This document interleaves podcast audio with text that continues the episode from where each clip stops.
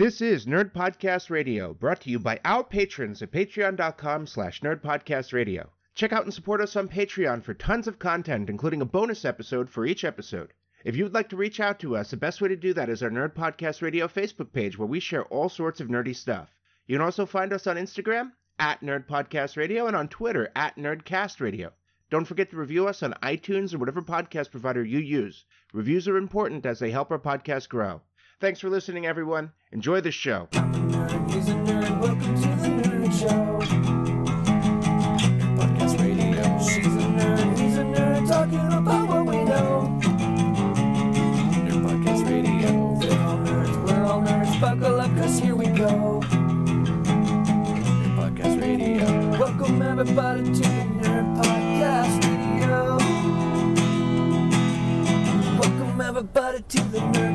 Podcast Radio.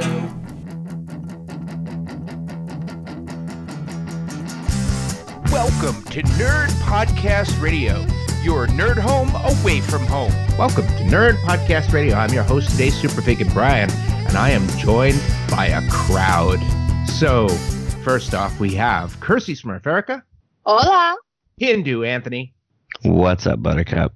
David Theobald III, Hello, nurse. and we are joined by our special, special guest, fantasy cartographer, Anna Meyer. Welcome, Anna.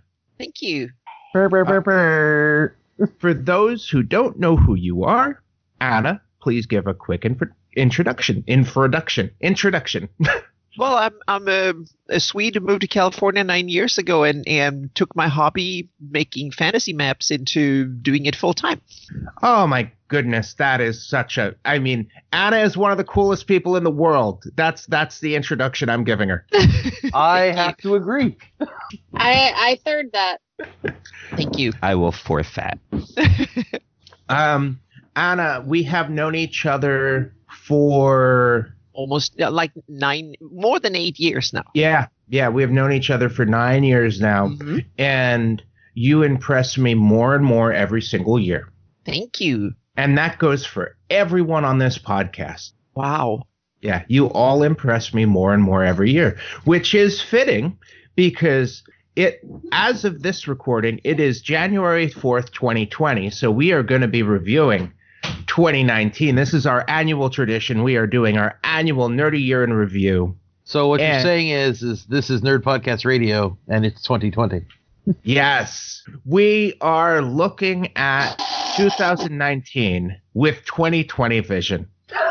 Oh, Ah, perfect. Would you Yeah. guys believe me that at the stroke of midnight, uh, so like a few seconds before I took my glasses off, and then I put them on, and I was like, I can see 2020 now. Uh, I I totally believe you did that.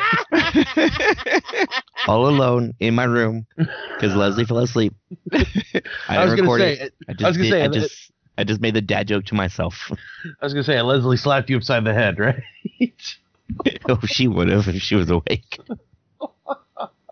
Oh, that's good. I want to let everyone know I made that joke about 19 times at work on the second. yeah, that's awesome. Uh, I even made it where someone some I made it to someone who said I heard you tell someone else. Oh, oh man, this joke's So gonna, um, gonna happen all year.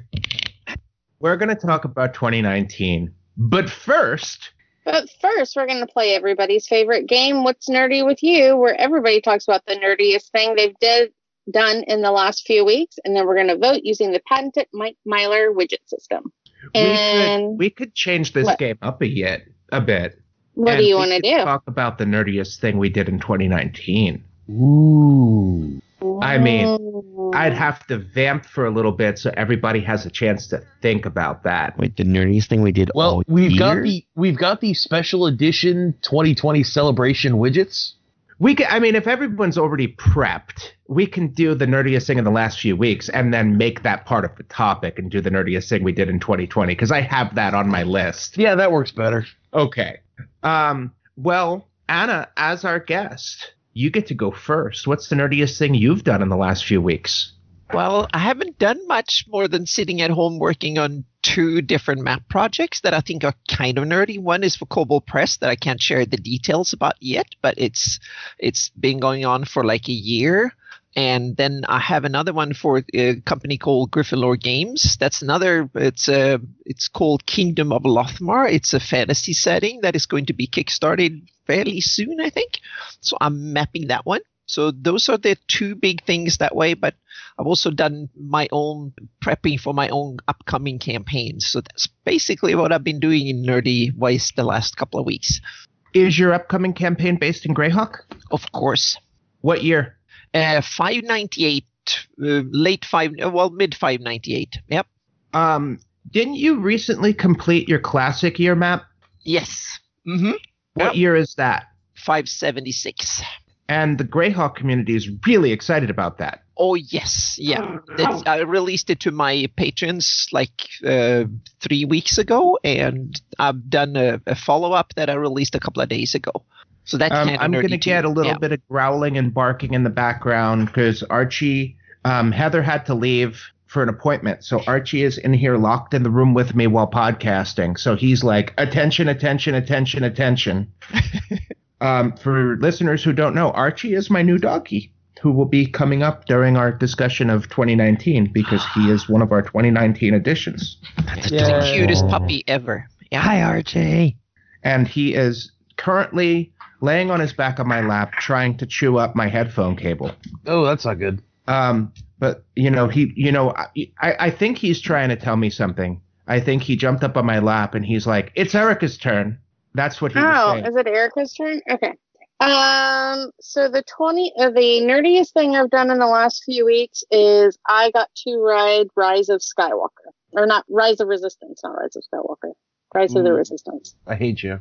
Can you give us a little bit of like a non for people because I know we're gonna have listeners who really want to do that and they don't want spoilers because I know it's coming. It's coming to California soon, so there's gonna be a lot of California people that are gonna be doing it. Um, Mhm. um, what are some things you can tell us about it without spoiling much? Um, well, if you want to ride it, you better get there when the park opens. Um, whichever park it is, because they do things called boarding passes, and it's basically groups of people. So uh, you can't pre-register unless you're in the park. And we got to the park at 6:45. Walked in once we got through security at 7:05, and at 7:15 there were no more boarding passes for the day. That sounds about right.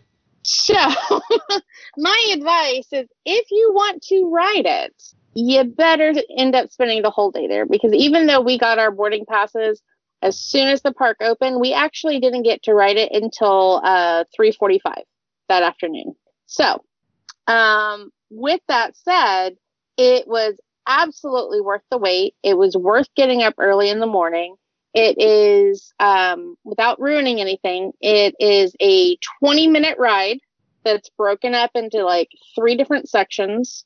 It's completely immersive and probably the best ride that I've ever been on in my life as far as being immersed in something because you have themed rides, right? Like, you know, like Splash Mountain and and you know, all the different rides at Disney are themed in some way. But this is the first time I didn't feel like I was riding a ride that was themed, but was in a theme that also had a ride. So it was very, very cool. Lasted a long time. Um, it, it, I mean, it was really probably the best ride I've ever been on because of that. And maybe that's the nerd in me. I don't think anybody who's not a big Star Wars fan would appreciate all the detail that they put into it. Um, if you're just a casual roller coaster person and you just go to theme parks to ride roller coasters, don't waste your time.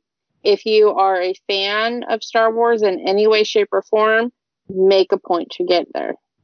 But uh, yeah, so my nerdy thing was I got to ride a ride that uh, not a lot of people have gotten to ride because it's only been open like three weeks. So, And, it's you Star did Wars. that at Disney World Disney World. Yes. because the the California one, the Disneyland one was delayed because Disneyland was supposed to open first.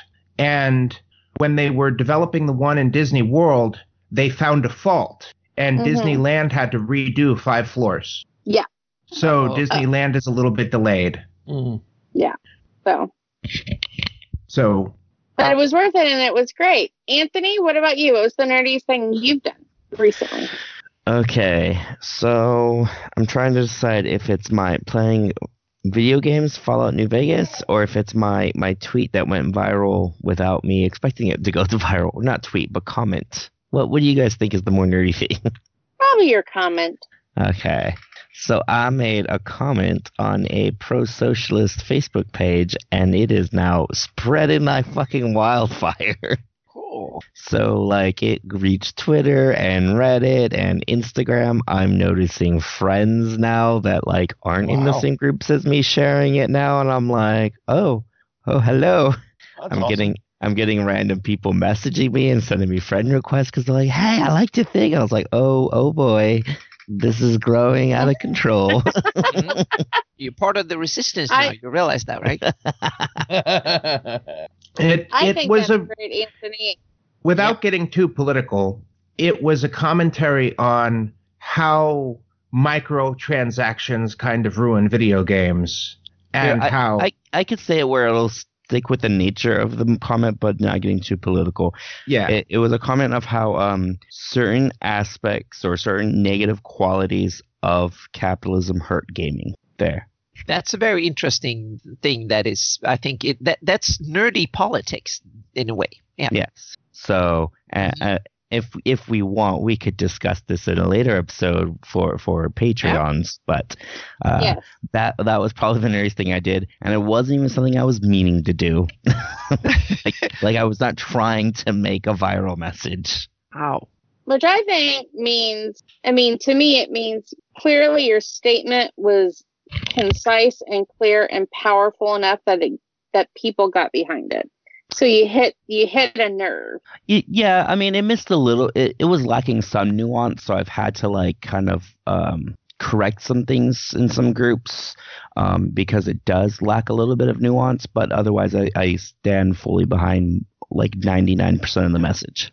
But to be serious for a second, to lack nuance is what needs to be. You, a message can't be nuanced. Then it would never cut through the the haze of, of all the, the media storm, so to speak. You you Oh. need to be blunt. Oh yeah, no, no, for Yeah. sure. Yeah, you Yep. can't. A, a nuanced message won't go viral ever. Yep, exactly. So you need something Yeah. that's not very nuanced, and then people, and then it'll hit people in the face, and then you Yep. can come in afterwards, and and Mhm. then you can send you Yep. can send the nuance in. Yep. Yeah. So, how about you, David Theobald the Third? What's the nerdiest thing you did? Oh, I am next, aren't I? Well, let's see. Um, I well, let's, to get the truly nerdy out of the way, I started playing Fortnite not too long ago. Oh, what the Ooh. fuck? It's actually a lot that's of fun. a good one that's play- a Yeah. good one I, I play I play it on my computer, and because of the cross platform and everything, no matter what you play it on, you all join the same servers. So my friend Grant got me playing it because he plays on his Switch. So I play on my computer, and it's a lot of fun. My girlfriend's uh, uh, son plays it, so I've gotten to play with him, and it was nice. And then uh, an addendum or a close runner up for me uh, yesterday was actually my one year anniversary with my girlfriend. So oh, Congratulations. amazing! Yay! okay So- i'm going to note that the nerdy thing here is that fortnite was a runner-up to your anniversary all right, fair enough. I don't think she listens. So hey. so so it's kind of wild because like you guys all know i work with preschool kids and you know how insane the number it, of like preschool kids like i'm talking five and under that play fortnite Oh yeah. it's a lot it's a lot Well, I know. Well, I, I know why. The game, it, the game itself, the the gameplay is very very easy to get into, and the graphics for it are just cartoony enough to keep the kids, you know, with the dance moves and the, the wacky stuff you can do, and and and with all the the skins and the the the white like one of the skins available right now is you can play as an anthropomorphic polar bear. and, and my biggest problem with it really isn't even like the blood and gore because i mean i was five and i played on my nintendo and i played is- some, there- some there is- violent games That's there not the any blood or gore. It's actually very fairly tame. oh see that's good that's good someone gets hurt, they explode into everything they were carrying, and their body disintegrates into Oh. the light. that it- Everyone is like beamed in at the start, and then at the end when you die, you get beamed back out. You, that's Oh, how you die. It's, that's there really isn't any gore or anything. It's actually quite tame for a game about shooting and killing random people. As an educational employee myself, I want to let everyone know that if there is ever a hacker attack on Fortnite that tries to take down the game, like they're just like trying to take the game down, it's probably performed by teachers. Yeah, no, seriously. You know, one of the most common conversations between teachers in my work is, "Oh my god, Fortnite, we need to get rid of this. Oh my goodness. Oh, it's the worst. I hate it. I hate it." Because it's all kids want to talk about. It's like insane. Well, Yeah. but my big I don't let it is- Amelia play Fortnite. Well, fortunately, she has decided she hates it, which Yeah. helps. She does not seem to like it, which is good. Uh, Yeah, the main thing I love is just the cross-platform bit. That's that's awesome because uh, part of the problem I have with friends of mine in other states is we don't all play the same system. So now that it's the I can play on my computer and my other friend could be on his PlayStation, my other friend could be on his Switch. We're all playing Well, the same game. that's That's kind of pretty cool. No, I I hope you know. is- I hope you know, Erica, that you have you have raised a hipster. Yep. Because she, You when we had her on the podcast, she spent a lot of her time talking about how she prides herself on liking things that other people don't, and she hates the things everyone likes. I don't know how that happened. I mean, I, I was surprised she didn't ask for avocado toast at some point. We don't eat avocado toast, uh, so I, I don't. I don't fucking know. I Oh, don't she know will. why. Just wait. No, she no, you're right. And and she does stuff like that all the time. Like uh I'll say something and she'll be like, Well, uh I think that's dumb. Those people are dumb. And I'll be like, Fun. Why do you think those people are dumb? And like we had to have an entire conversation about how just because somebody makes different choices than you does not mean they're dumb. it's And funny because I've heard you say that same thing. I think that's dumb. Those people are dumb. So I wonder where she got it from. Mm, mm. I do not say that. Everybody else, you want to vote in here? Does Erica say that? So is that a uh, is that a case of a fruit doesn't fall far from the tree? Yeah, I think so. I, you know, I think I'm gonna make a s- a a pot a, a supercut on the podcast of Erica talking about how something stupid. oh my god, that's I think they're stupid, and there are lots of stupid people. But I'm talking about like, okay, so Amelia is very, and I'm sorry we're tangenting on this, but I've got to say this. it's okay. I never get to share my nerdy thing. like Amelia is very much, and I don't know where she gets this from or anything like that. She's very much like if you drink alcohol, you're dumb, and bars are dumb, and bars shouldn't exist, and et cetera, et cetera. And I have I had to explain to her that you can't make choices for people. Like she'll see somebody vaping, and I know Brian, this hits you, Claire. She'll she'll see somebody vaping. She'll be like, "They're hurting their body. They're an idiot. I don't know why they're doing that." And it's it's stuff like that where I'm like, there doesn't just because they do one thing or they make one choice, it's their choice, does not mean they're an idiot. Now, if there's a difference between stupid people and ignorant people. And if somebody's ignorant of something, it's not necessarily the same as them being stupid about something. So, Does she know I vape? Because I've I haven't done a pretty good job of hiding it. I'm I'm sure I've been caught. she knows you vape. Oh, yeah. Yeah. Mhm. I, I I think that I've earned enough respect in other things that I'm an exception. No, no, she still says that it's stupid. And Yeah, I know. I understand that, but I don't think she thinks I'm dumb. Just probably No. dumb for doing that. Exactly. And that's the thing is if it's somebody she doesn't know, they're just dumb and she doesn't want to talk to them. If it's somebody she does know, then they're just doing a dumb thing. And I'm trying to get her to understand that there's so many different aspects of people that you can't be like that. But no, I know I've raised a hipster and she's very much like if it's not ND and nobody else knows about it, then it's not cool. Which has nothing to do why she hates Fortnite. She hates Fortnite because Fortnite came out and everybody started playing it. And she was like, "Mom, I want to play on play Fortnite." And I was like, "I haven't played it yet, which means you don't get to play it yet." And that's the rule in the house because I'm not going to greenlight a video game for her that I don't know anything about because there's lots of like predators and shit on you know, if the video game has chats and things.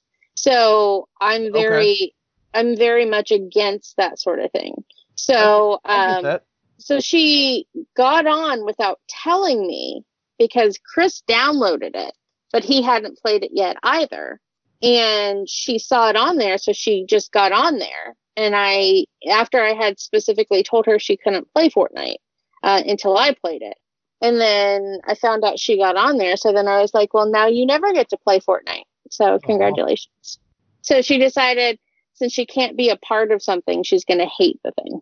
So that that's my makes a lot of sense. I mean, that's a natural response. so I guess we're doing voting now because I don't get to go. no, Brian. Yes. Yeah, Brian, what's saying- nerdy with you? Jesus, Um, come on, Brian. I I got completely derailed. Um, so um, I I kind of tempted to talk about my my periodic trying to blow vape rings because I do that about once a week. Nice. um, no, um, I have a dog that is literally grabbing my hand and trying to pull it away because he doesn't want me to do this right now. Here, come here, come here, buddy. You can sit in my lap. Um, my nerdy thing. Um, what? So my gaming group has been. They've been doing some unexpected stuff. I did some very light prep because I didn't know what they were going to do, and they got themselves transported across the to a different hemisphere of the planet. Uh, can everybody hear me? Did I lose everybody? No, no, you're good. I can Okay, hear you. Um, I hear So- you. It's fine, buddy. my nerdy thing has been prepping the city of Quantium and Nex for Pathfinder because there is no background material. I put this stupid city in my campaign thinking I was going to have I was going to have my huge collection of electronic books as a resource and I wouldn't have to, you know, it would be easy because that's why I use campaign settings. Um, apparently the Kingdom of Nex is Erik Mona's baby and he hasn't written anything for it, so that means nobody writes anything for it.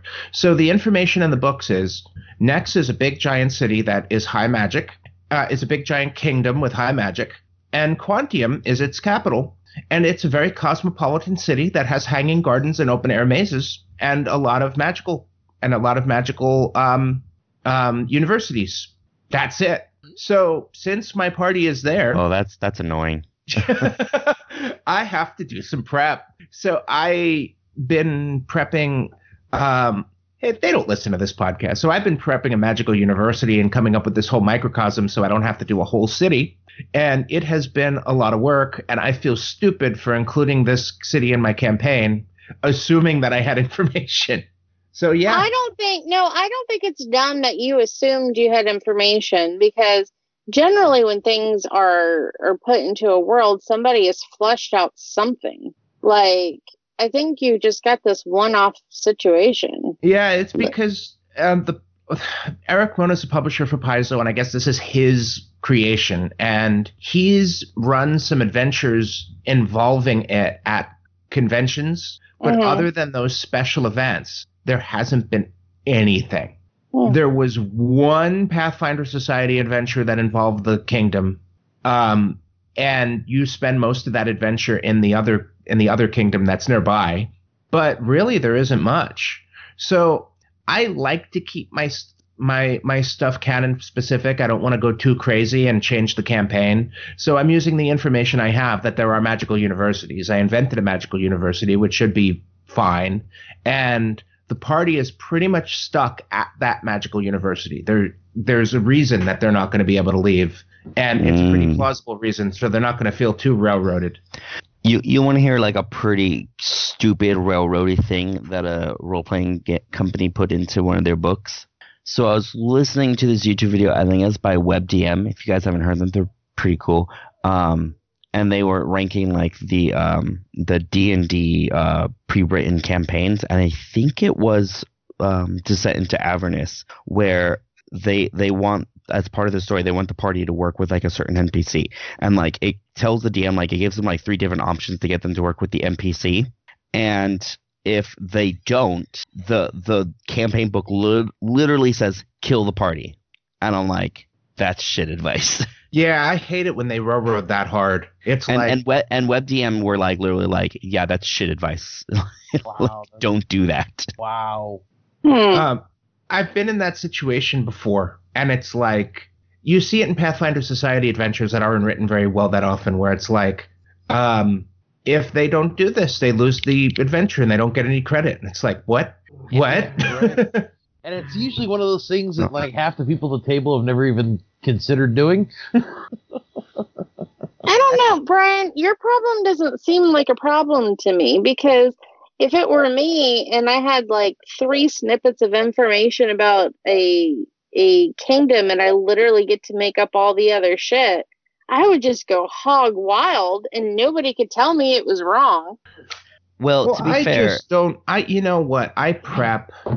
I prep for maybe four hours for each game. Wow. And Yeah. if I have to prep an entire, I'm, I'm not going to say the entire kingdom, but just this capital city, where it's going to take a lot longer than four hours. And then I think I'm just a bad DM because what I do when I run into situations like that is I I I like plot out like six, seven, maybe ten specific points that I want like you know that will will that'll guide the adventure kind of, and then I just make everything else random. Like I just randomize whatever's going on. So I think you're just a better DM than I am. It's interesting that they railroad using mechanics. I'm I'm running very sandboxy games, so I railroad using in-game things. Meaning, if the characters are going in the wrong direction, then there's some evil faction of of of, of cultists who come out and and swarm at everybody who's going in that direction. More that kind of that was kind of being harsh, but I put up obstacles that are natural and would occur in the campaign rather than putting mechanical things saying that if you don't go if you go that way you don't get xp or, or something like that. It's something that happens in world. Yeah, i try to keep the characters from from telling them this is the evil wood don't go in there because there's like dead bodies everywhere or whatever. So yeah. I don't think the way you do it is bad GM, Erica, because the last Yeah. game I GM'd, I literally I wrote down a four point outline and just said, if the party does this, this can happen, this can happen, this can happen. Yeah. Here's a list of random encounters. If the party does this, improv. Hmm? That was my prep. Yeah, that's how I prep. Yeah. That, that's literally how I prep. in this specific situation, I wanted it to be a little bit more detailed.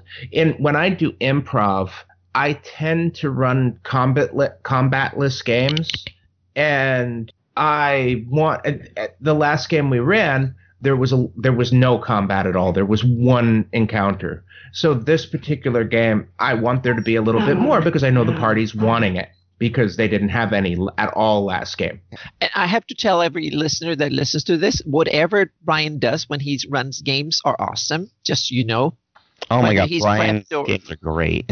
Yeah, whether Oh, yeah. he's prepped or, or, or he does it um, on the seat of his pants, he's, he's he's doing it great either way. You know what's really cool is every single person in this room has experienced my jamming. Yes, and I want to experience it again. Like if there's There- any person that I know personally that I think should like host like an online RPG game, kind of like you know Critical Role style, I think it should be Brian. Yeah, definitely. You know, we can we can probably I've- make that happen. I have only met like Brian is amazing GM. I'm with all of you in that. Some of my best campaigns have been with Brian. But I've only met one GM that is better than Brian, and that's Brent Bowser. He is the best GM I have ever had. I, you know what, Brent is GM for me, and I can agree. He's much better. Uh, He's a a very good GM. I, Damn, I need to have, play with him. Yeah. I, I, I will let everyone know that I there are a few GMs that I consider much better than me. Um, John Compton is a very good GM. He's Um, really he- good. Yeah. Um, uh, Eric Britton Yeah. Eric Britton is the best GM I've I've ever had. Um, and but he's a lot of, a lot of what he does is you know I you know I picked it up and I I do what he does. So you know playing with these people makes me a better GM. Uh, Eric Britton is the only GM I've ever had that could kill the entire party and we're talking about how awesome it was after and having fun. Yeah. So yeah, it, it and you know Anna is an extremely good GM. Anna runs Sandbox better than anyone I know. I can't run Sandbox. I I get bored. I it, it's just I, I, I, I, I look at the party and go, "What do you want to do?" And they go, "I don't know." And I'm like, "I don't know if I can run sandbox. I, I give some But freedom." you but- survived in my or, or, or not or thrived in my sandbox for a couple of years. Yeah. yeah, yeah, and it was, and um, and then we all died. Yeah, a couple of times. Yeah. Yep. I, I think feel uh, real Still dumb playing with right me, now. so yeah. I feel real dumb right now because I'm not understanding what you mean by sandbox versus like You- when we play Brian. You run very sandboxy, Erica. The way you do sandbox is you prep the world, and then the party can do whatever the hell they want. Oh, and there may be some story stuff here and there, but you're not really on an adventure. You're kind of making the adventure. Yeah. Oh yeah, that's exactly how I do. Yeah, exactly. Okay. Yeah, yeah. So you you sandboxy just like me. Yeah. Oh, And alright, Anna cool. Anna uses the hexploration version of Sandbox, where Yep. she presents you with a map, and then you can explore hexes. Oh yeah. And she's prepped what's in those hexes. mm-hmm. So she- a her- hex might be like a 12 mile area and you'll go and you'll go let's check this out and then she'll tell you what's in it because she knows what's in most of them and the ones she doesn't know might have random encounters in them Yeah, yes. um, yeah. Pathfinder Yeah. had one adventure path that was very sandboxy, and it was Kingmaker. Yes. It's an awesome one. I really enjoy it. I've played it twice, and I've GM'd it three times.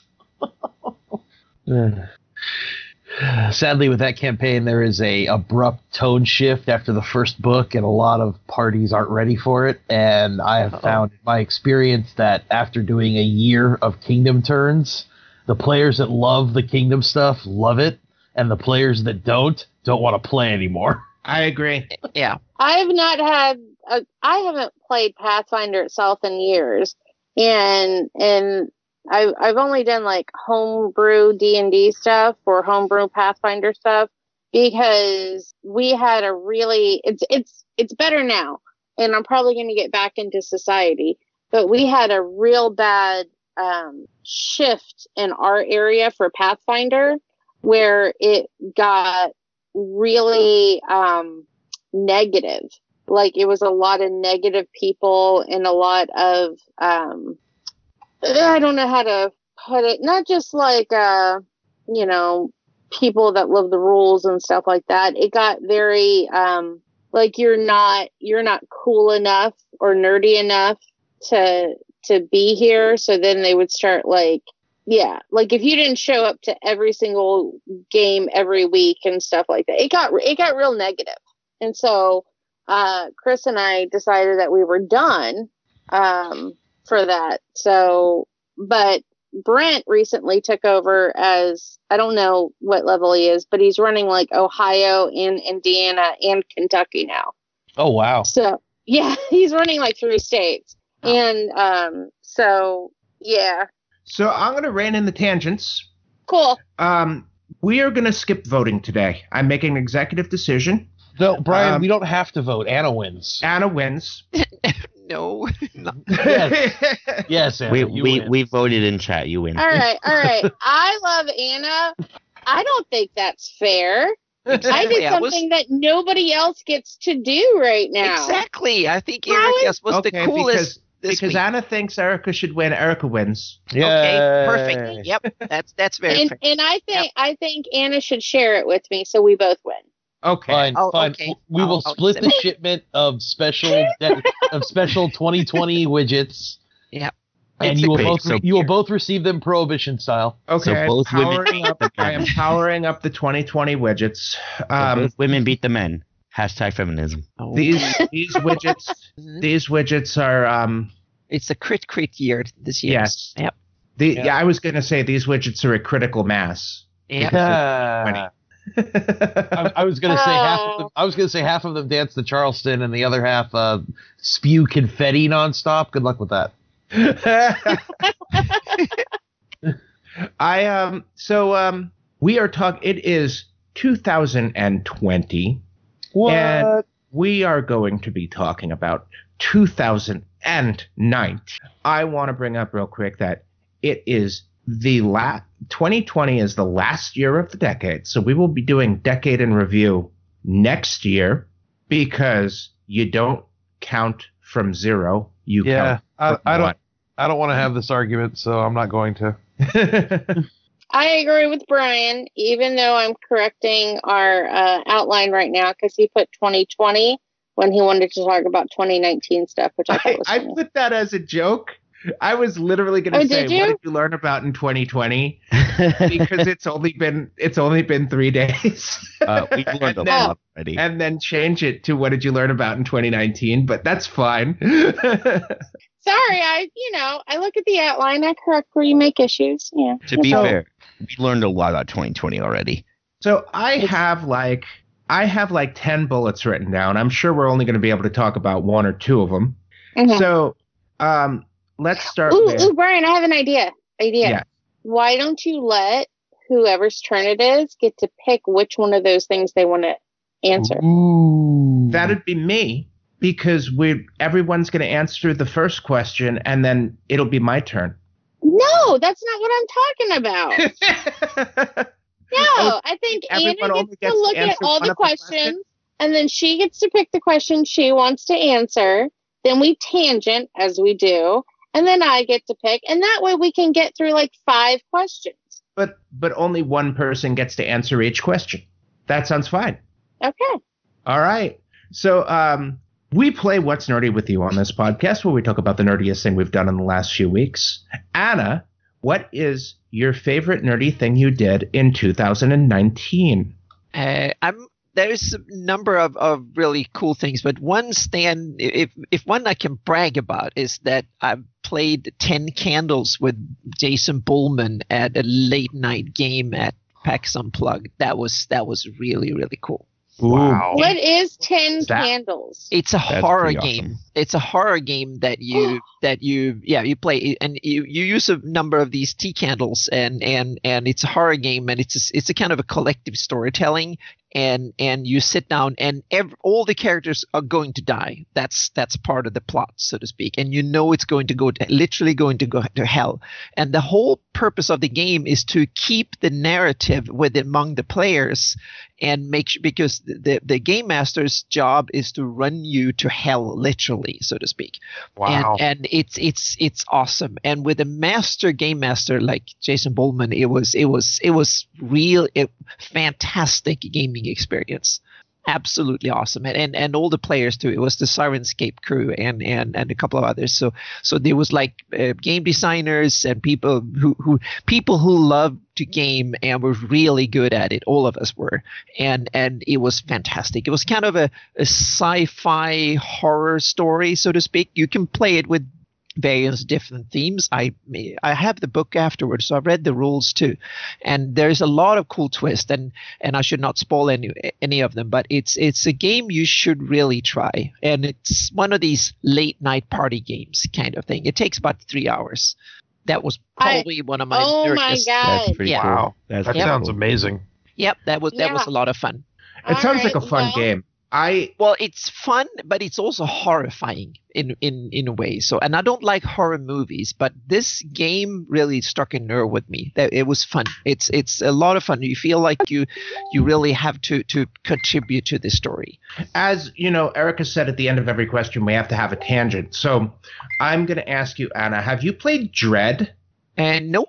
Dread is a horror game where the decision making part of the role playing game is not dice. Instead, it is a Jenga tower.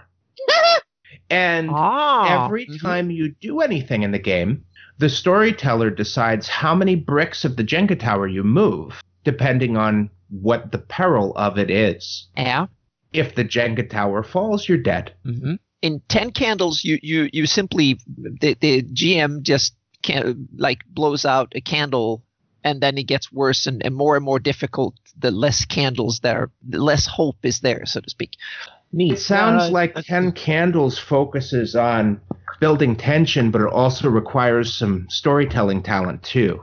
yes hmm So Jason Bulmahn would have done a good job because he's really good at building Pearl. If for people who don't know who Jason Bulmahn is, he is the head game designer for Paizo. Yep. He he his name is on all the books. All the rules books. Yep. Um so Anna, going on this new format, you can ask a tw- a question about 2019 to Erica, what would you like to ask Erica about her on 2019? Like something nerdy, obviously, but yeah. I want to. Uh, um, I'm so curious because I found Erica has another is another uh, gamer who runs Sandboxy.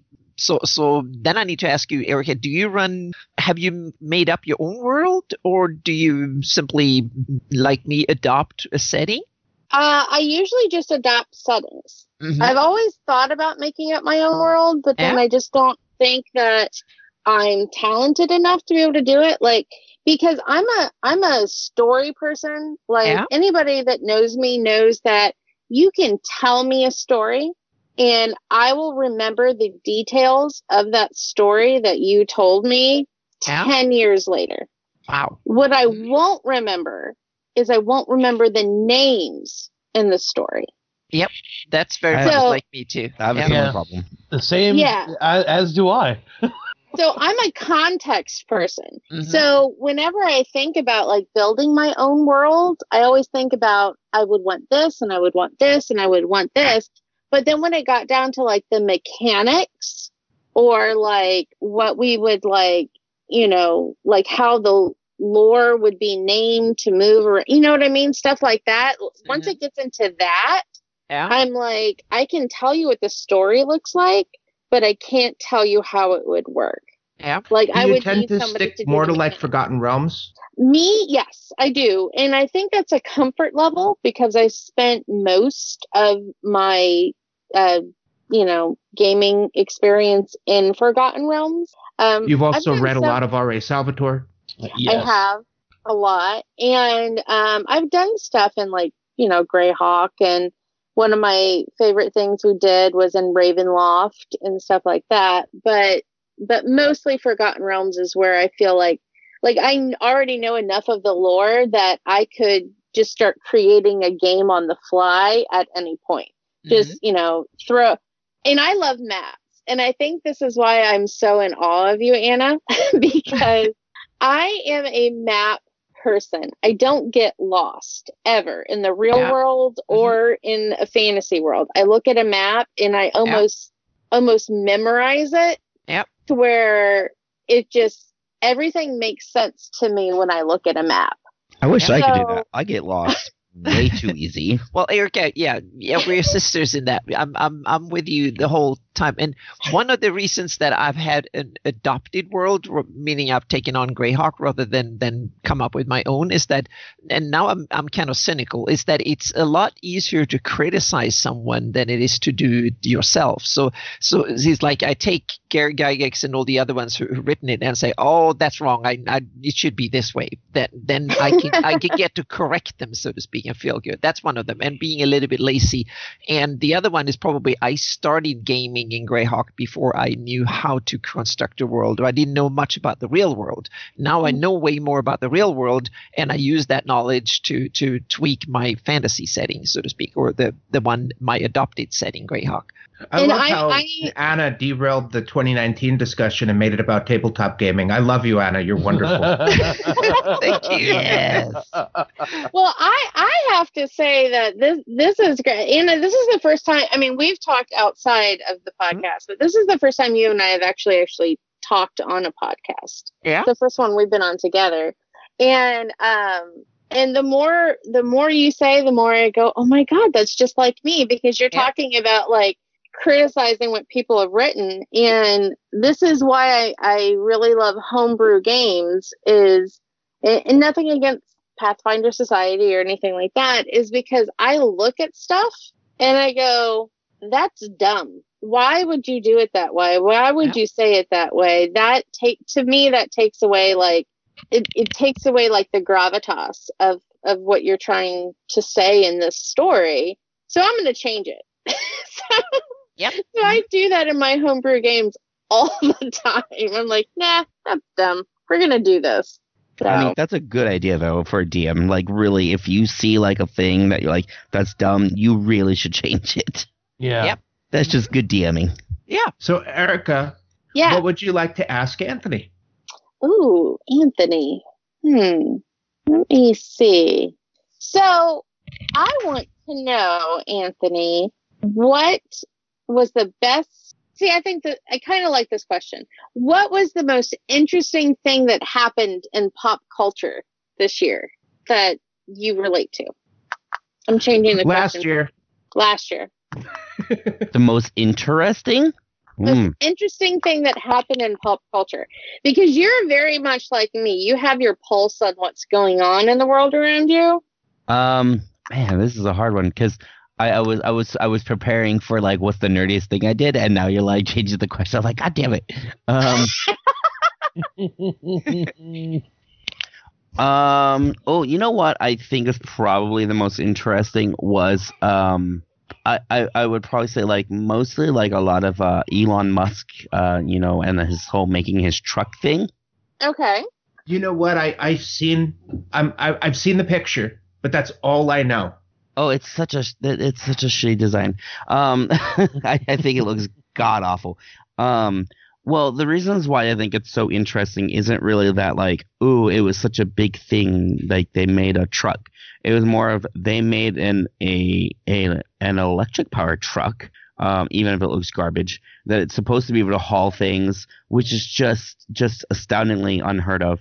And there's other things that's been going on with Tesla too, but just the idea that electric cars are now becoming more affordable and they're they're branching out to different uses other than just hey, you can commute to work in an electric car, but now they're they're slowly starting to build up a bit more use and build up a bit a bit more um uh, accessibility and and those are the kids. Hi kids. And affordability um and so I'm more of I find it to be very exciting in the sense of I see our future and our future in um, transportation changing, and I think this whole Tesla going from a a luxury commuting vehicle to something that can actually be used for work is a big shift in that direction. Now you answered her question as what is the best thing in culture, the most interesting thing in culture, but she was asking pop culture. Oh well, No, I, I- I think No, Elon no, Musk no, is I pretty think pop Elon culture. Musk is pop culture. Yeah, he he's like a Twitter like like uh he's like a famous Twitter guy. That's All I true. can- You know, because of all Twitter, culture and pop culture are kind of the same thing now. Now I Well, don't like only- Elon Musk. I only think- that, everybody on. stop for a second. Not only that, Elon Musk proved he is part of pop culture by showing up on Rick and Morty and changing his Twitter thing to his Rick and Morty character. Yep. Yeah. So He is now Elon Tusk. Yep. he is now Elon Tusk, and he is definitely part of pop culture. That's amazing. So to me, that's the big thing. That that that was a big pop culture thing. Not so much just because of like, ooh, that's a big thing, but because of like the astounding like effect it'll have on our future. which in my opinion is still debatable as long as our electric companies are powering our electric via coal and other non-clean resources so Well, that depends on your state. So you can actually look this up. Yeah, you, you can look this up. And so the thing you got to realize, um, and a lot of people need to understand this about electric vehicles, is it's very dependent on your state. So, example, if you live in Montana, um, driving an electric powered vehicle is worse for the environment than driving a gas powered vehicle because they get most of their energy from coal. So if you live in Montana, do not get a Tesla. You're fucking the environment up. But if you live in like California, where we have a bit more of a diverse energy like spread out, um, then getting an electric powered vehicle could arguably be better for the environment. Now, this can be argued. If you live in Montana, you're okay to have an electric vehicle if you're getting your power from solar because you could have made yourself off the grid in Montana. Yeah, that is possible. Yes, and that's where things get a little weird. And then you also have to weigh the the cost of the materials and the energy output to create the new car. So I think the best thing to do, really, honestly, is if you really want to go green, is to either buy a used electric vehicle or buy a used um uh, hybrid vehicle because the material and the energy output to create that is already done so you can't wipe that away and buying a used one will reduce the creation of a new one And Yeah, there's but- no point in getting a new hybrid vehicle in 2020 because you can't get the tax credit anymore. And another problem, one of the problems with buying like a Prius used though, is the batteries in those things only last seven to ten years, and then they have to. Be Yeah, but you can get a certified used one and you'd be fine. I mean, you can get I'm- one with I'm not just that many miles on it. I, I know. I'm not. I'm just saying. But after a certain number of years, you have to replace the battery anyway. So Yep. if you're looking at something that's like five or six years old, remember you're gonna have to spend another three or four thousand dollars to replace the battery within a year or so. Well, I'm talking strictly if you want to reduce your green footprint. That's it. Just Okay. that. I get Just that. All right, so your question so um, Anthony, you're going to be asking David. So what would you like to know about his him in 2019 nerdy wise? Ask me a question, Bridgekeeper. I am not afraid. Uh, I, I, I still like the question of what's the nerdiest thing you did in 2019. I think it's a good question. What is Oh, the, 20, the nerdiest thing you did in 2019? What What, is what's your favorite favorite- color? Uh, blue. No, yellow. That was a good one. Ah, jeez, what is it? I did this? Look, I live a very basic life. I go to work, I come home, I sit in front of my computer most of the time, I play video games, I go out with my girlfriend and we eat dinner a lot. Um, I don't I do a lot of nerdy things during the week that a lot of people don't. So, some people that don't do anything nerdy would consider my life extremely nerdy, but I consider my life rather relatively uneventful and everyday as I do like I play three D and D games every week. I, jeez, uh, See, I like watching what, sporting that was events. My I like- argument to Brian. I that mean, was my I, argument. yeah, I in the eyes of some of the hardcore gamers and other nerds I know, my life isn't all that nerdy. But to people that are looking from the complete outside looking in, I am the nerd's nerd. so I don't. I that's a hard question to ask. Uh, nerdiest thing I did. Well, I mean, I got my fourth, uh, my fourth uh, GM star for Pathfinder Society. Yeah. So that that was neat. Um, Did you actually get it in 2019 or did you get it in 2020? I got it in 2019. I haven't GM'd anything for Society Play in 2020 yet, as it is only the fourth day. uh, I probably won't get another credit for that until February at Strategicon. You got 50 more to go till for for Eh. your for Well, your um, fifth star. I've already got uh, five special tables under my belt too, so I would love to play at that 150th game. I hope that's Oh. possible. that would be amazing. You have to come down and we can all play. We can, yeah, we can sign up Oh, for that, that- one. That would be great. Yeah. I have questions. Okay. My question is, do your stars expire? No. No, I am still a five star GM, even though I haven't run Pathfinder Society in years. Yeah. Okay. I've severely. I just want to make sure. I got most of my uh most of my Pathfinder GMing done in the year and year and a half that my friend Grant and I were running the Long Beach chapter of the LA uh the Los Angeles uh uh Grand Lodge.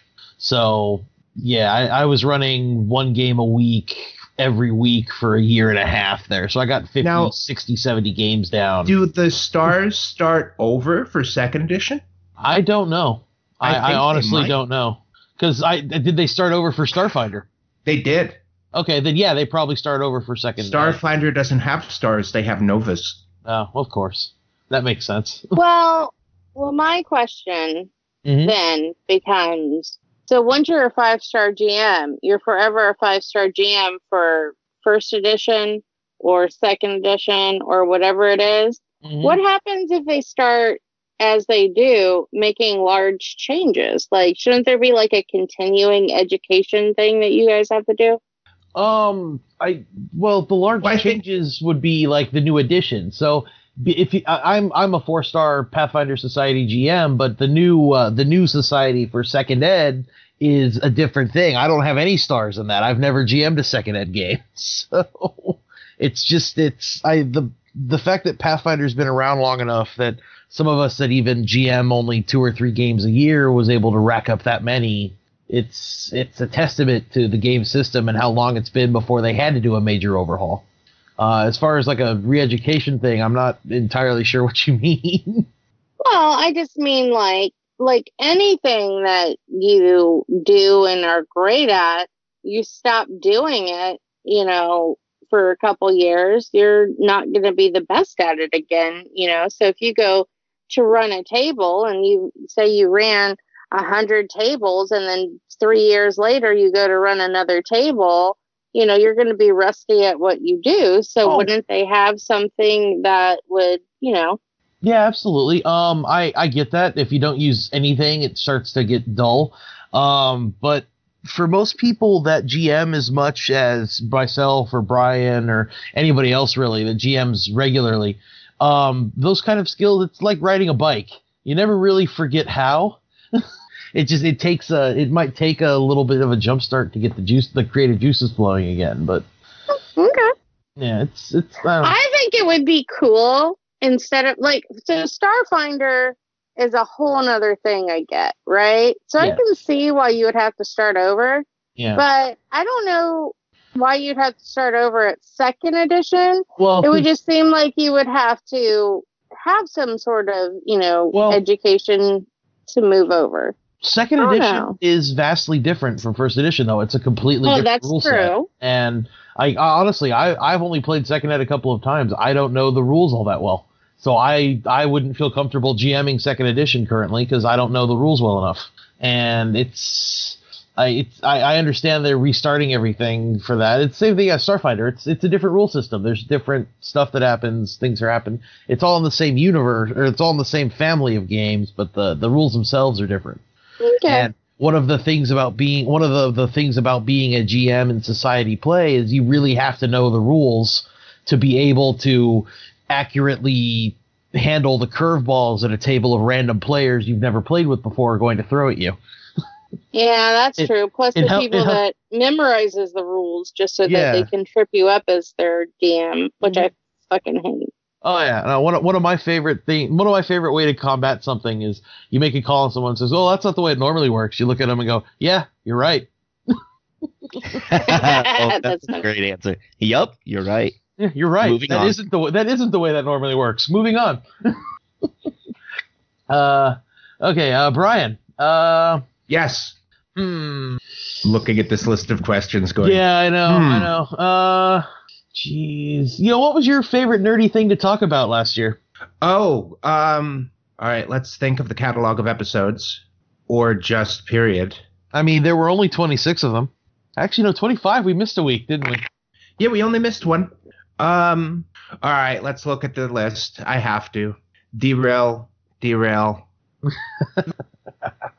I don't understand what that has to do with the was the question specifically about our podcast. The, the only time I ever talk about anything nerdy is on the podcast. Bullshit. Lies. You and I talk about Lies. that shit That's bullshit.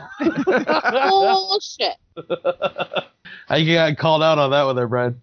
Um, I think that talking to uh, to Amelia on the episode was probably one of the coolest ones because her perspective was interesting. Um, Yeah, she told me I can't listen to that episode. That's funny. Which um, I haven't It was a good decided that it, either I'm going to respect her as an individual and not listen to it, or listen to it because I'm her mother and I'm really curious on how that went down. I think I heard there was I heard there was some cursing and somebody tried to apologize and she said I that her mom does it worse, which I thought was funny. there was no cursing from Amelia. She was great. Yeah, she was. No, not from Amelia, from Anthony specifically. Yeah, oh, I, yeah, that was funny. I, I, I did Yeah, my that is damnedest to keep things uh to keep things uh, uh safe for radio. so Anthony joins the call, and I go, just want to let you know this episode has Amelia on it. So you need to keep your language controlled as much as possible and don't talk about anything sexual. And Anthony responds by saying, I'm not allowed to motherfucking, motherfucking cunting curse.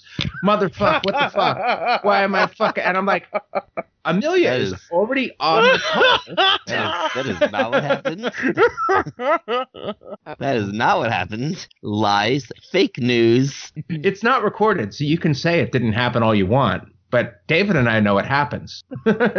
Yeah, Amelia told me about it. So yeah, don't go dragging me into this. Fake news. You guys are Yeah. the enemy of the people. Oh. All right, sorry, Brian. Continue the Uh, Amelia I- episode.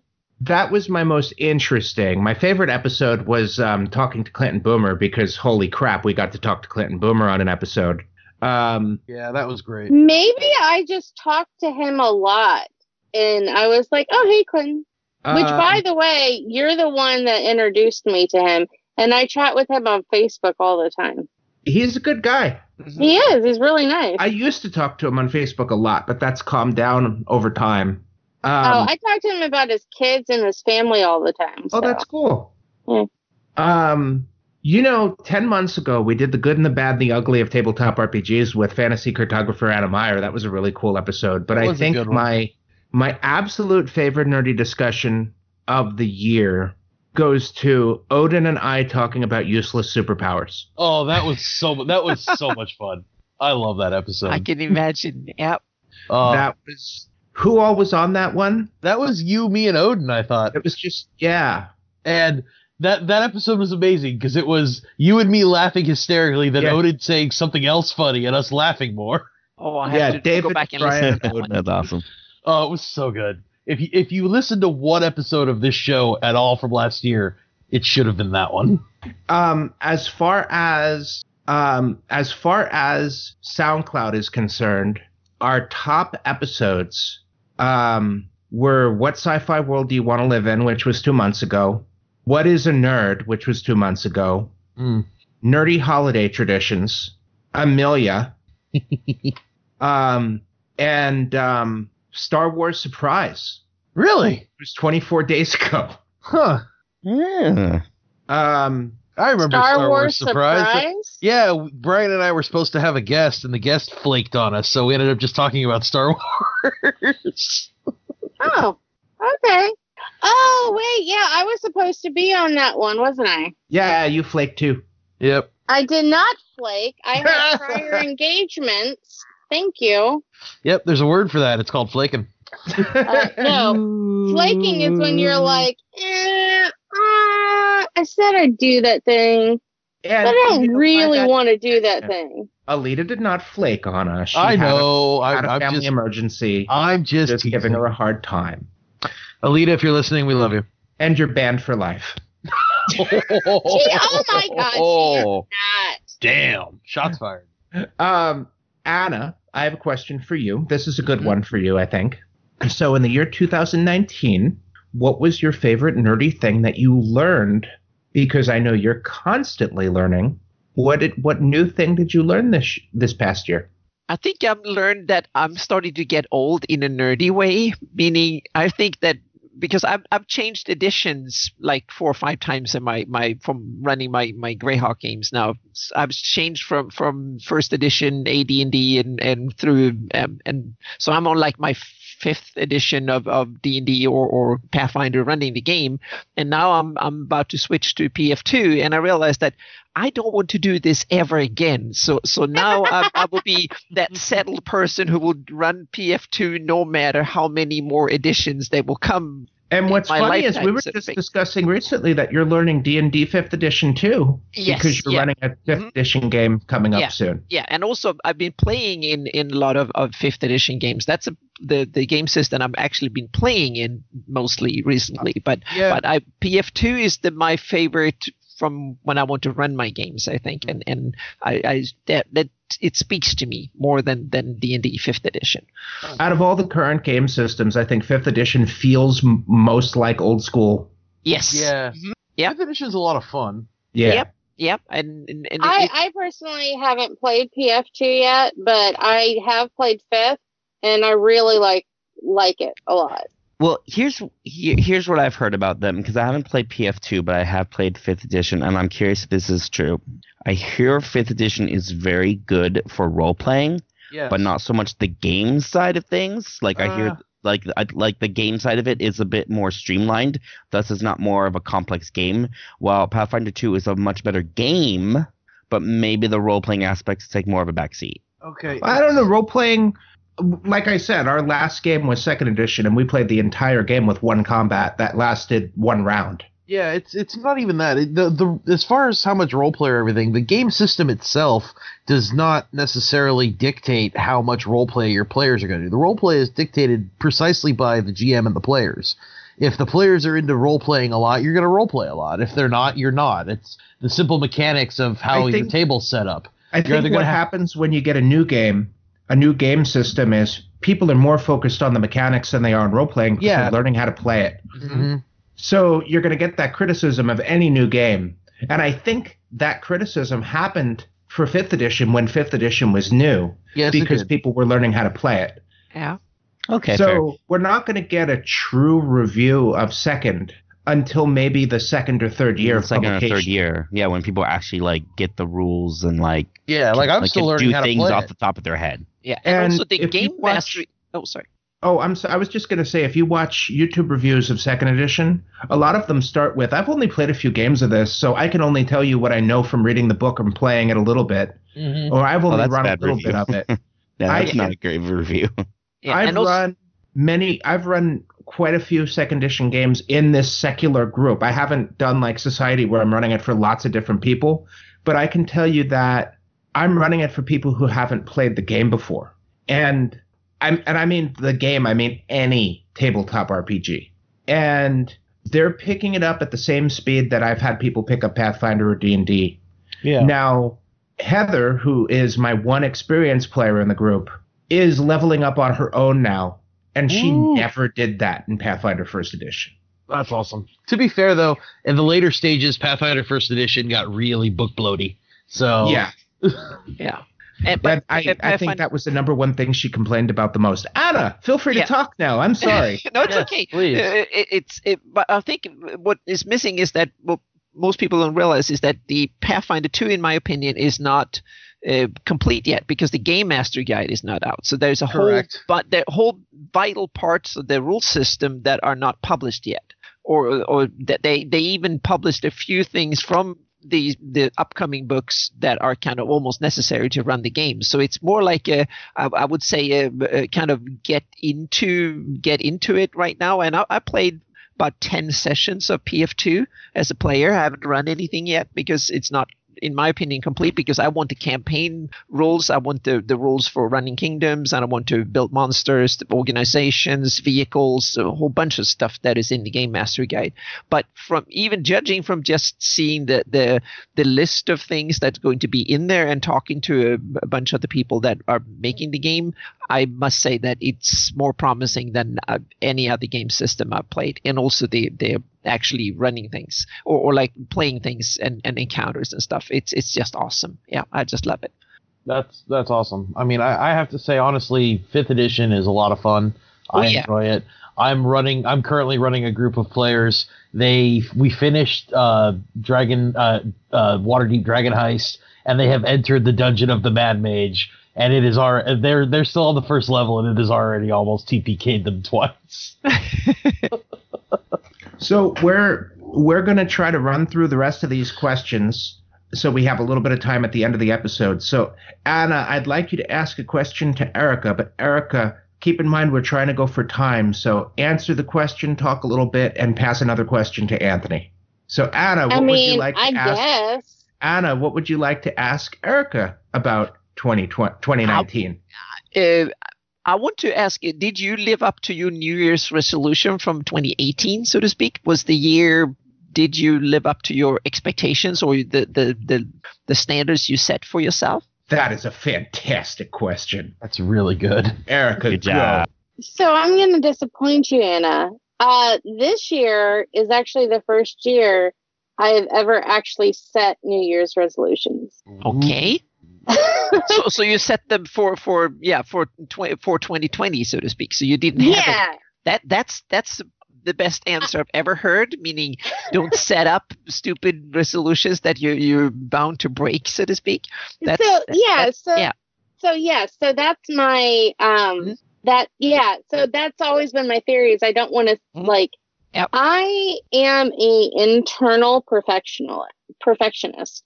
So um, I tell people all the time I'm not competitive because I'm not competitive against other people.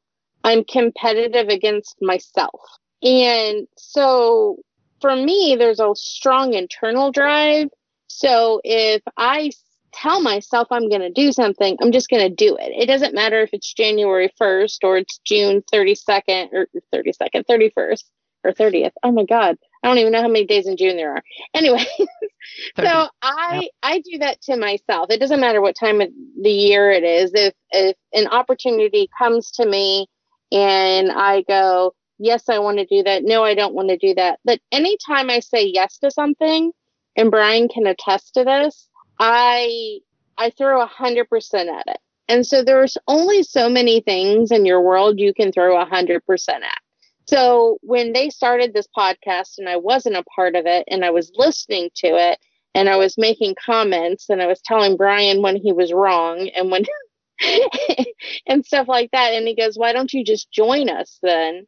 Um, I threw myself into it and I started scheduling stuff and trying to find guests and and finding my place in the podcast. Um, this last year, I overloaded myself big time. I um, I just stretched myself way too thin. I took on uh, writing for an online publication.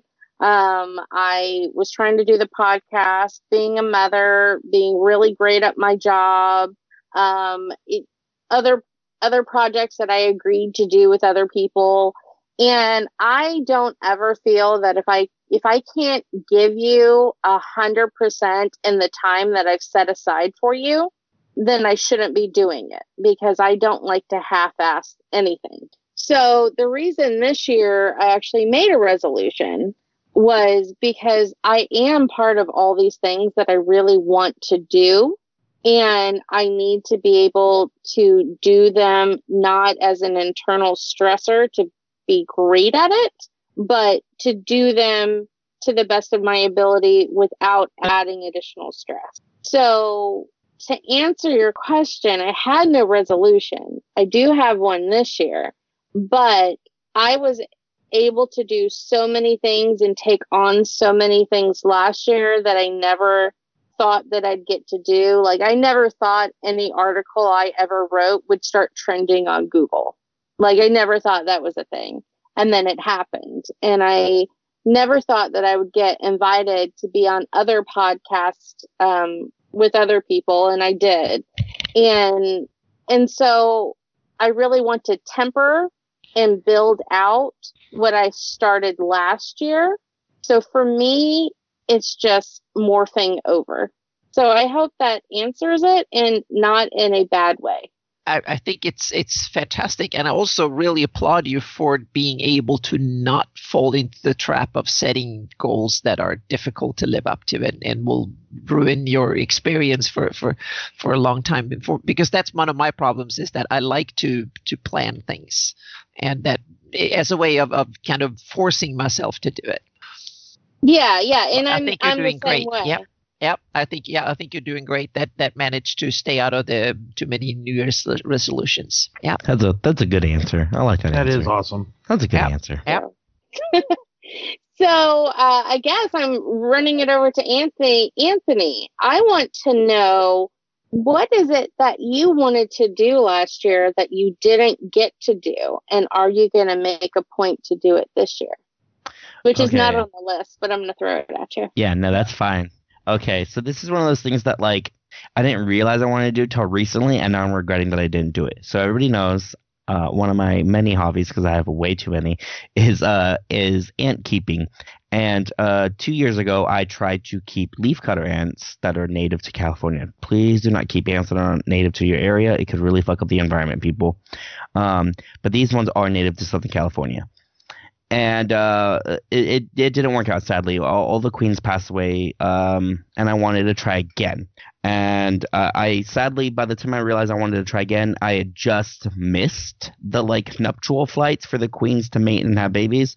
So now I have to wait until basically July, which now is six months away. But when I first realized I wanted to do it, it was a year away. Um, and so I want to try it this year. I, I am currently actually in the process of making a whole setup that will hopefully be able to keep leafcutter ants alive and and happy and working and functioning. Um, and since I have all this time ahead of time, I, I'm basically been experimenting and working on making this setup. Um, so that when I actually go to catch these ants, uh, I will hopefully have something prepared and ready for them. Uh, if you're curious about what the setup is, it's basically going to be two display boxes stacked on top of each other. One on top will be the nesting area, and the case at the bottom will have is basically a water reservoir with a an aquarium heater and an air stone pumping the air vapors up to keep the case above, which is the nesting area, very humid and very warm so that the fungus that the ants eat will stay alive. That's really cool. I mean, I don't like ants in particular, especially because they bite me.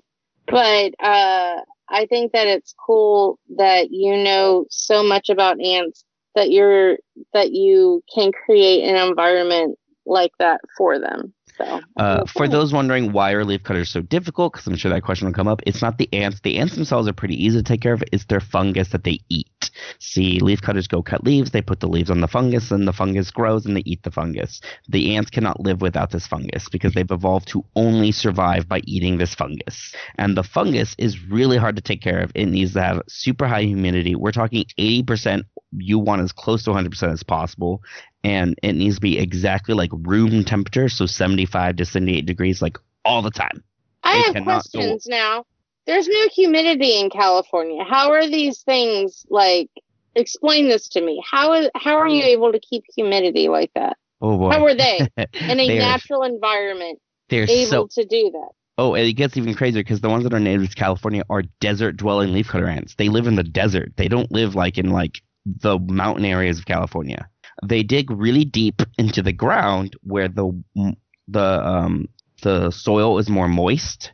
And I mean, they dig Mhm. super deep. They'll go really deep, and then they also So like to the water table? Uh, uh, maybe above that, but that's where they go. They go pretty deep. So Hmm. uh, into moister sand, um, moister soil, and then they will also go and they'll find plants that are moist, like a bit more, um, like, and then you know plants are a bit more moist, or like like maybe cactus or fruits, and they'll bring that to the fungus, and when those break down, the the liquid in the plant will obviously disperse out, and that'll also increase the humidity levels. Wow, Yeah. that's really cool. They are crazy smart. and and other fun fact about ants, um, despite the the common name of the queen ant, queens do not tell all the other ants what to do. Ants make decisions democratically. I'd love to know how we know that, but I don't think we have enough time. Brian will yell at later. us. I'll explain it later. Uh, Brian, uh, no, not Brian. I'm sorry, David Theobald the third. Um. mm, mm, mm. oh, that's a No. funny No. What was your favorite month? Well, obviously August because it's when my birthday is. Boom. Uh, yeah, yeah. hey, uh, Brian. Uh, what's uh? That was an easy answer. yeah. Hey, Brian. Uh, what? Uh, did you make any uh, nerdy New Year's resolutions? Brian Bueller. I had taken my New Year's resolution from 2018 and I continued to do it in 2019. It was specifically done on purpose was to continue to read more. Mm. I went from reading um, one new book a month to reading three. nice. So yeah, I, I've been blowing through books like crazy. It would get derailed because I'd get in a series and I'd blow through the series and then I'd get to the end and be like, okay, let's start something new. Don't like this. Let's start something else new. Don't like this. Okay, let's start something else new. Don't like this. And then I would find something and read it and finish it way too fast. I read nine books in three weeks.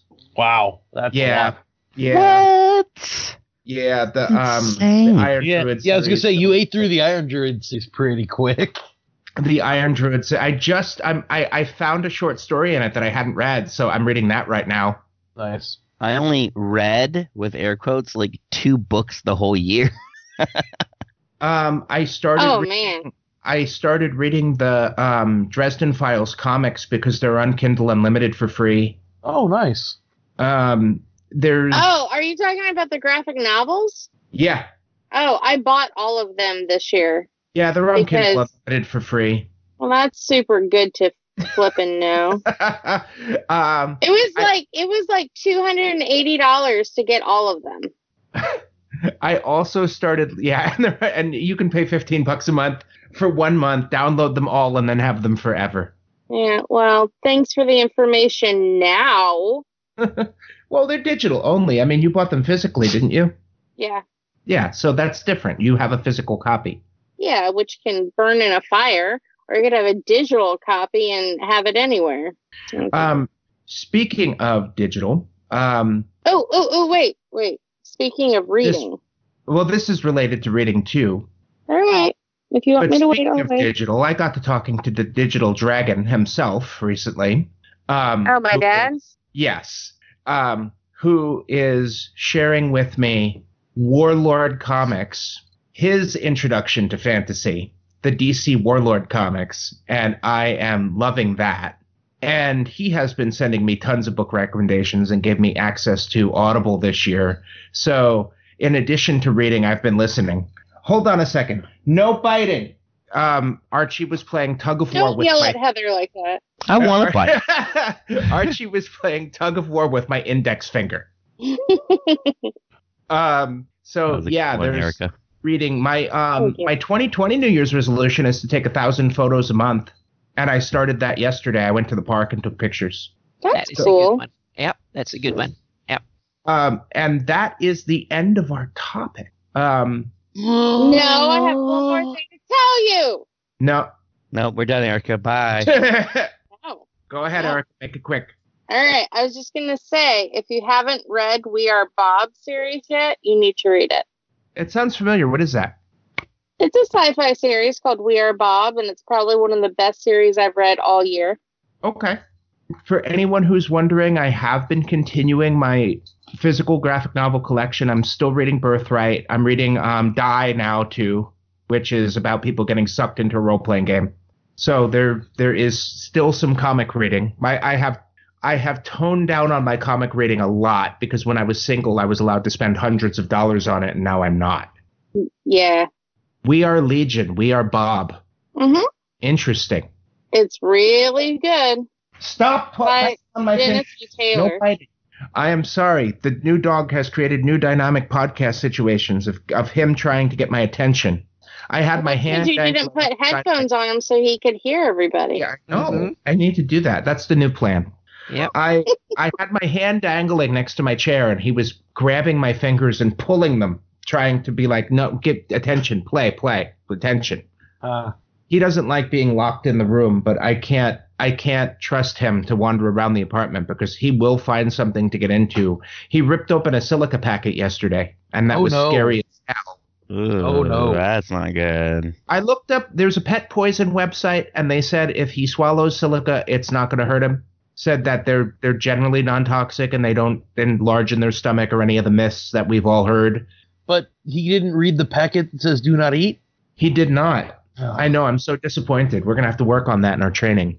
So Yeah, uh, I'm gonna say. I mean, you should probably put him in puppy preschool if he can't read yet.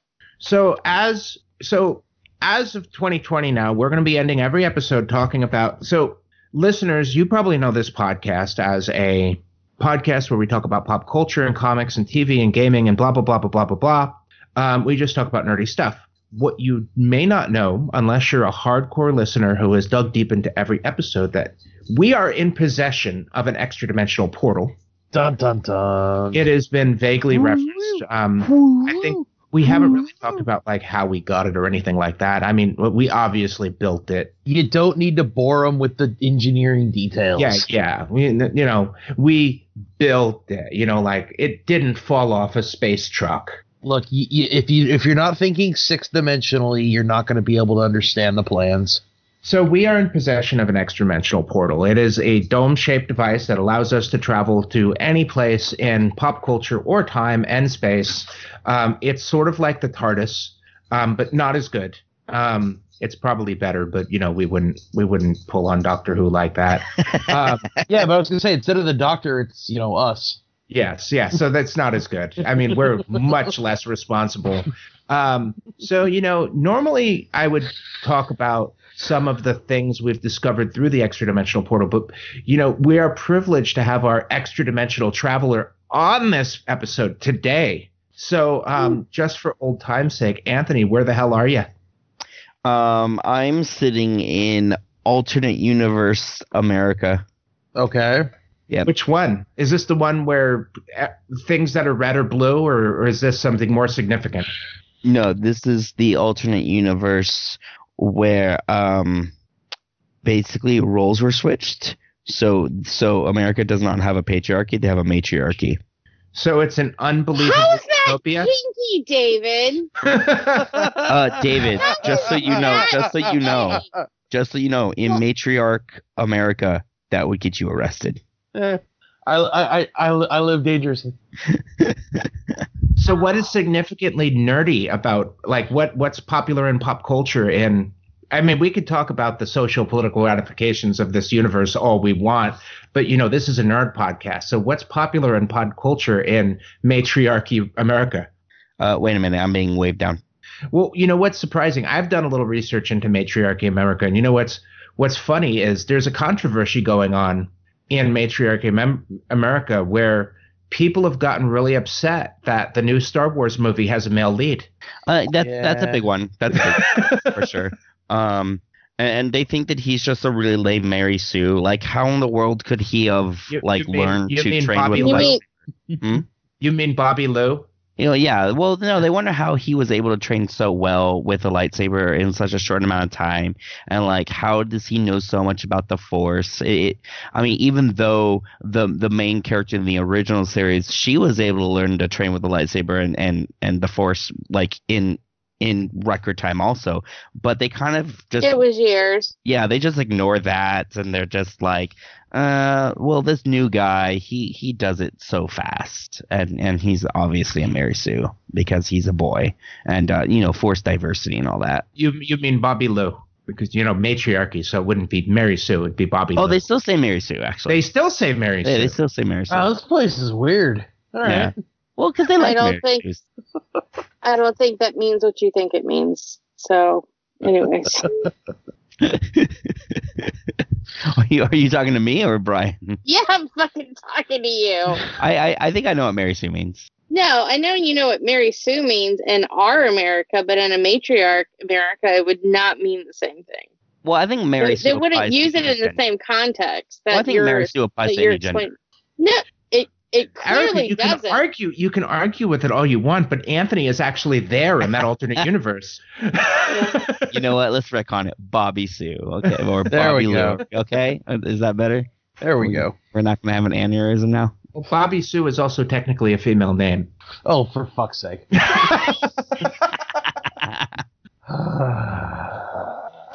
um, I, I think the most popular thing is um, people really liked Ghostbusters, the all female cast of Ghostbusters, obviously. Um, there was an attempt to make an all male Ghostbusters, but that got shut down pretty quick, actually. Yeah, they. they Yeah, I heard. I heard it just wasn't funny. yeah, it just wasn't that great.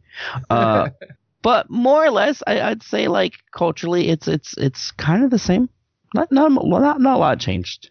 Yeah, they. I mean, they still have they still have a president that everyone's not happy with. Who was that president, Anthony? Um, Hillary Hilary Duff. Wait, Wait, what?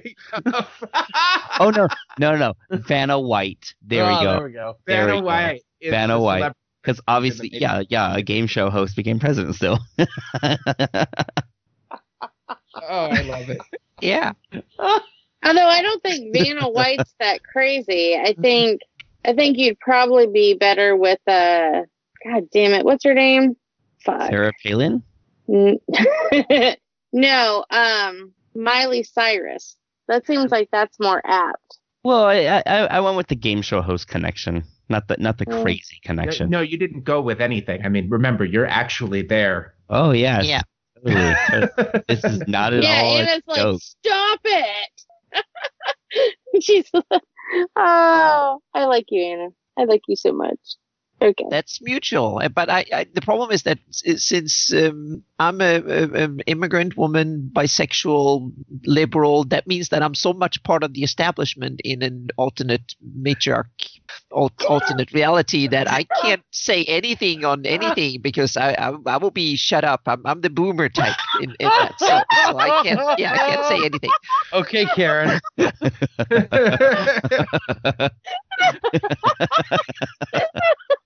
oh, Anna, I love you. You're the best. Thank you. Yes. Oh my oh, god. Sweet Jesus. All right. All right, Brian, take us out. Yeah. All Have to bring us back.